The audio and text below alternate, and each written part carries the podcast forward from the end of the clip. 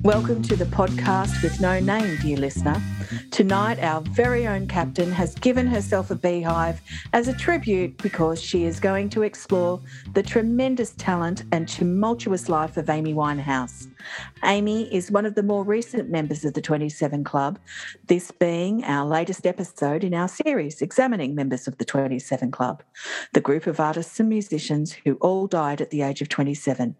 I now hand over to the captain and Amy Winehouse. Okay, so now we're going to talk about Amy Amy Winehouse. Now, she's one of the newest members to, to join the club of uh, the twenty-seven Club. So Amy Jade Winehouse was born in London on the fourteenth of September nineteen eighty-three, and she passed away on the twenty-third of July two thousand eleven. So ten years already. It's, it's nuts, isn't it? Oh, my God. Yeah.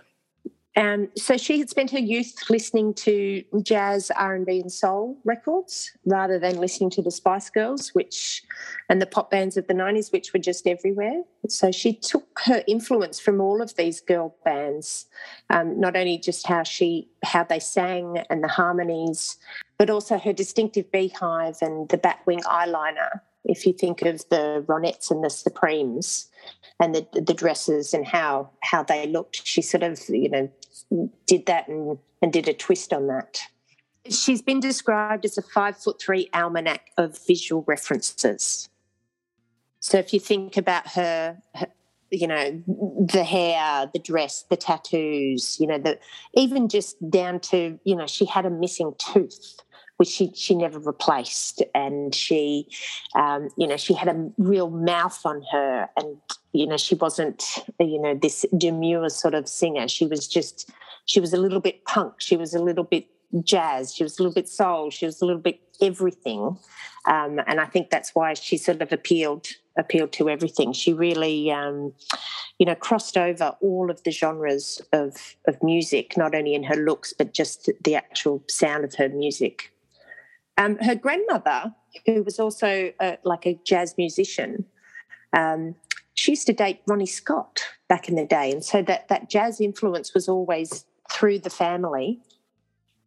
Yeah, so back in back in the forties, and so you could just imagine, uh, you know, London at the time, but relatively small scene, and so just being being influenced by that, and it just, you know, continued through the family. So she.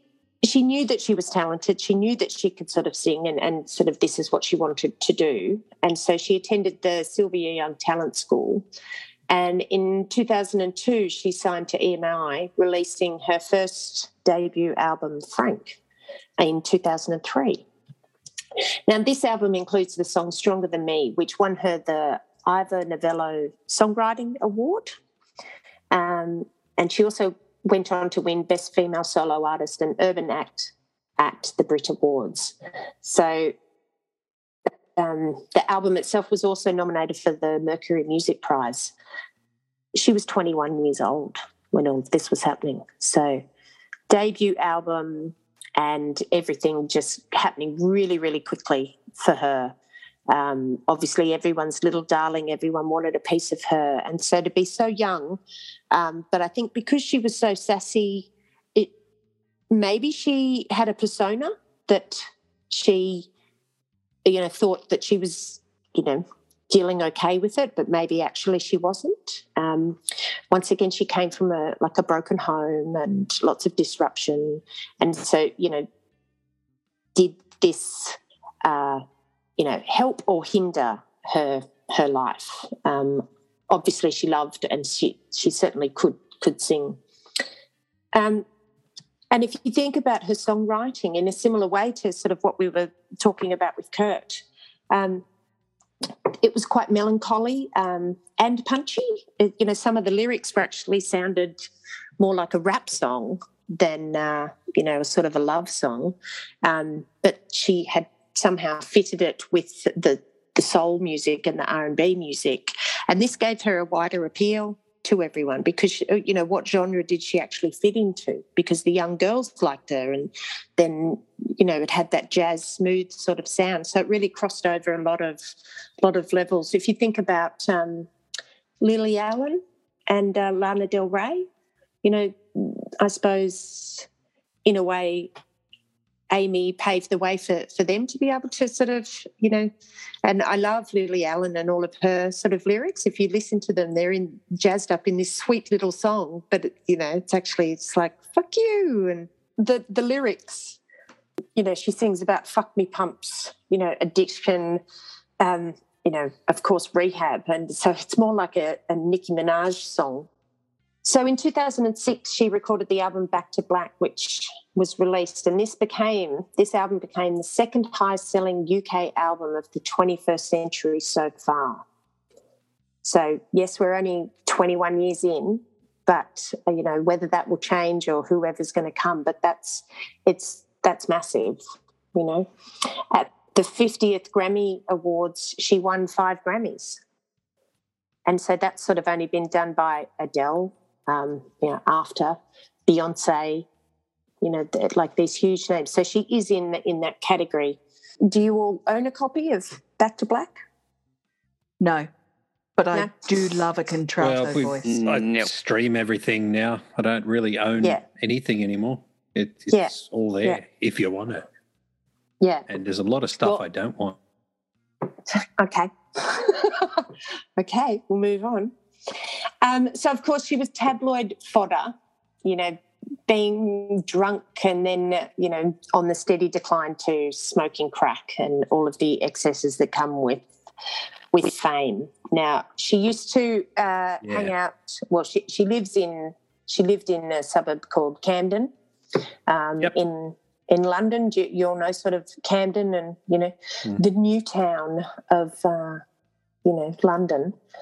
Uh, if you will, and uh, and so, you know, really grungy sort of place, and a, a lot of, you know, musicians and all, all sorts of people hang out, and you can get anything you want from the Good Mixer Pub, uh, you know, which is where I used to spend a lot of time in when I lived there. So in two thousand seven, she married Blake Fielder Civil, and like most partners of the twenty-seven Club, was it the chicken or the egg? It's hard to say, because after um, after this marriage, then uh, certainly the the decline, and we all saw it in front of our eyes. You know, she had suffered her whole life of with bulimia, and so team that with the, you know, the alcohol, the heroin, the ketamine, the crack.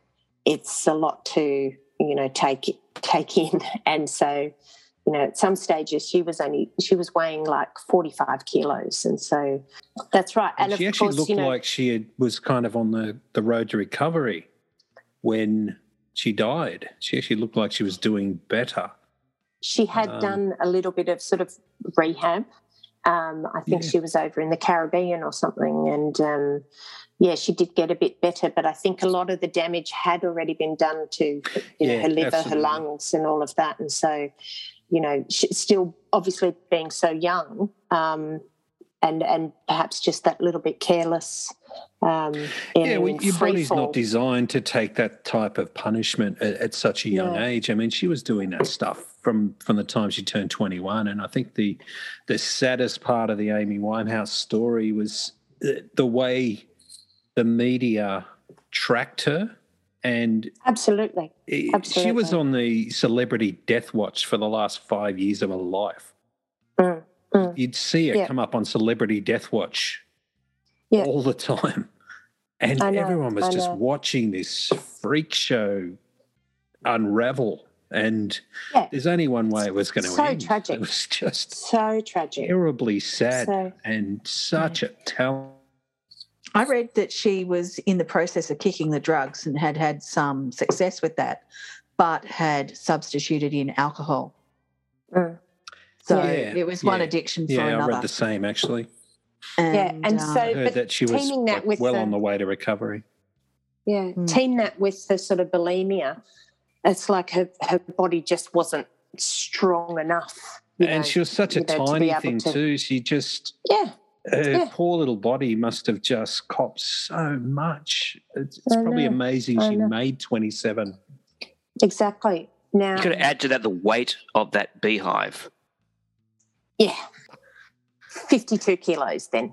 So if we talk about her, you know, her her death and and the actual, you know, how she ended up in the club. So, you know, there's rumours about, you know, I think the dad is a bit sketchy. I don't know about him, but Amy had developed emphysema from smoking crack and fags, and teamed with her alcoholism and drug use, along with everything, it had strained her weakened, weakened body.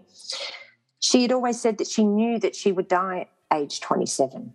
So whether this was sort of a, a path that she knew, or whether she just knew she'd gone too far and her birthday was just around the corner and, um, you know, it would happen. But the fact that she's one of the last members to sort of join, it's, uh, you know, maybe maybe it's true.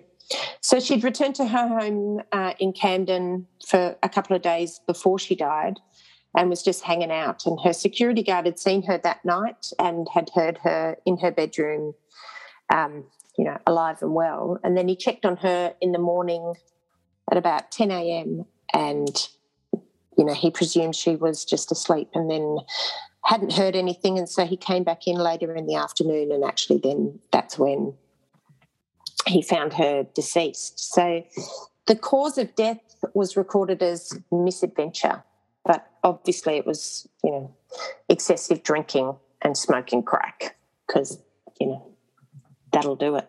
That'll do it for you. Mm. So, you know, so tragic, absolutely so tragic, because I don't think she had reached her potential peak, anything at all. And, you know, perhaps, yeah, perhaps if, you know, somebody could have saved her, you know, and took her away from all of that. And, you know, maybe it's because she was so young. Maybe, you know, you hit a different stride when you're in your thirties, and maybe you want mm. to clean yourself up and, and realise sort of what you've got. I don't know. See, very much like Kurt Cobain, I think um, the fame was just so fast, and it just... It's, yeah. It's, it's just, too much. Just hit us, and I don't think she had the, the tools to to cope with it. I mean, it's no. just such a sad story, and it's yeah. unrelenting. And the press in Britain, the the oh, tabloid, you know, press, the British press is like, I mean, hounding her, yeah. terrible, terrible. Yeah. And um, you know, I think that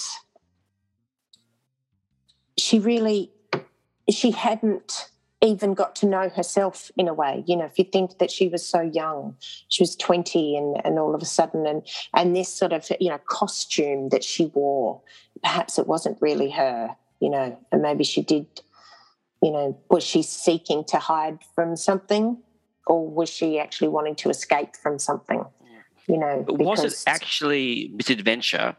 Or, I mean, I heard that Courtney Love had been there that night. You can't Bargy. say that. You and that she had been writing her songs for her. So uh. that's just, just so putting it out funny. There. That's just so funny. I don't know. I mm. don't know. But uh, maybe we're starting something. Maybe we're onto well, it. Yeah, I think you know. I think Bargy yeah. may have had something to do with it. I mean, that song she put out. Yeah, yeah, um, yeah. You'll find yeah. it's me. Yeah. Unbelievable. That was a duo with Tony Bennett. With Tony Bennett. No, there was oh that one um, said I was going to go to rehab, and I said, you'll find I'm not.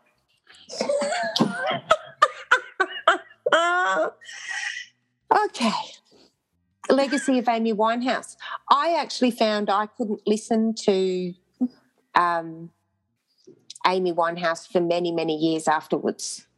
I've only just been able to start to listen to it again because it made me very sad. I cannot listen to Rehab. Yeah. And I really cannot watch that film clip for it because mm, mm. it's just a cry for help. Mm. I can't yeah, listen to it. Yeah, exactly. I mean, it, it was so sad. It really was. And then to see her dad standing out the front while they're wheeling her out, mm-hmm. um, and the, the press are asking him questions about it, and he's just sort of standing right. there going, Um, there, just, there's just no it's, happiness. It's one of the one. biggest tragedies in, in music history, Amy Winehouse. Mm, mm. So my favourite songs of of Amy, um, You Know I'm No Good. And once again, if you listen to the lyrics of that, you're just like, oh. That's sort of where she's in trouble, happen. isn't it? Yeah. Where she's, yeah, I really love that song. Yeah. And, of course, um, Back to Black. I think mm. the way she sings that, it's you can once again you can like we were talking about Kurt, and you can hear the pain, and her okay. voice just goes so low. It's like she's howling almost. It's yeah, really you know, incredible songwriting, and to be able to express such emotion and pain. Uh, for our yeah, she had an incredible yeah. range too. I mean, she had, she'd hit the yeah. high notes, but then she could growl as well. She was just yeah, extraordinary, yeah, extraordinary range. Yeah, I found a concert when she was quite young, um, pre Beehive, and um, she was on the stage. I think it was the Albert Hall, and she, there's a band behind her, of course, but she is absolutely minuscule. She is so little. Tiny little thing. Tiny, weeny little thing. And out comes this massive voice and this soulful voice. And she was singing very jazzy stuff. And it was really, really, it, it was really nice. And it's like, what a shame that we will never hear that again. You can't mm, change mm. direction and go and do an album of jazz standards. You can, mm. or I don't know. It's just so sad, Amy's story. Yeah. I mean, that that's the thing. I mean, she's probably more known for being sort of how trashy she was and how she ended up than actually her true musicianship and, and her songwriting, because the industry had recognised it with all of the awards. Um, but, you know, the general public... And with Tony Bennett, you're doing pretty well. Yeah. Yeah, yeah. So, so yeah. last week, the film clip of him and Lady Gaga, she was holding him up. So, yeah. How old must he be? Like ninety? He's ninety-five. Something. Oh, like oh he's ninety-two. ninety-two, something like that. I thought it was ninety-two. Keeps going. It's unbelievable. Yeah. Yes, but um, Amy's just, it's just so sad. Mm. Mm. It's just so sad. And, you know, we all watch... through the media her decline, and it was so sad to see the addiction take its hold and mm. ravage her body mm. and it's a wonder that she could sing at the end. It's just so sad. Captain Breeze, yeah. can you tell us a bit about that Pete Doherty, that baby, baby shambles boyfriend yes. of hers? No, it wasn't hers. That he was the boyfriend of Kate Moss. Similar. Oh, no, they, they went out. No. Oh, no, oh. not really. I think they were probably just scoring off each other. Are yeah, you no, they, the husband. The husband was Blake um, Fielding Civil, who looked very much similar to um, Pete Doherty. Yeah, yeah, but no, he he was in a band called the Libertines, and they had actually, you know, they were they actually had a really good song, um, but unfortunately, yeah, Pete just lost his, you know, I mean, he was addicted and, you know, robbed all of his bandmates' houses and flogged their guitars and their amps and, and all of that, and he just, you know, screwed up his life. But, of course, wow. you know, was going nice out with, um, you know, was going out with Kate Moss, you know, like who had, you know, nose candy for breakfast. And it was just once again the, the excess. And so I, I sort of see Pete Doherty as almost like a Sid Vicious type character. Zero talent, zero sort of, but just looked the part. Zero managed talent. to sort of managed to have a good group of friends and, you know, just sort of ride along for, you know, a couple of years. But on their coattails. Similar sort of time. Yeah, similar sort of time, similar sort of scene, similar sort of look that they all had. You know, if you look back at Kelly Osborne, was sort of the same. It was, it wasn't really emo. I think emo was more of an American thing. I think I'm done. Any more thoughts? Yeah. No, very good topics, actually. It's been um, it's been good tonight. Um, with Amy, she always looked to me like she um, bought her clothes at markets. You know, she like would have got Paddo markets or Camden market. Yeah, yeah, yeah, yeah. Yeah, I don't think she. I don't think the money was important to her. She obviously mm. had everything she would ever need, but yeah, she didn't um, didn't seem like money was her motivation. It was. Um, she just looked so happy on stage. Yeah, yeah, it's very it, sad. Very sad. It is. It's probably one of the saddest stories you'll ever hear. Actually, that. Wow. Yeah, she could have been anything, Amy. Well, yeah. She was. I don't know about you, dear listener, but when I look into the members of the twenty-seven Club, I feel sad for them and I feel sad for us as we will enjoy their creative talents no longer. The potential in Amy Winehouse was tremendous and the world is poorer in her absence. We will be back with a new episode of the podcast with no name. If you have a suggestion for an episode, topic or would otherwise like to contact the podcast members, maybe you would like to get Sid an alarm clock, podnoname at gmail dot com or at, at podnoname on Facebook. Thank you for listening, dear listener, and until next time, take care.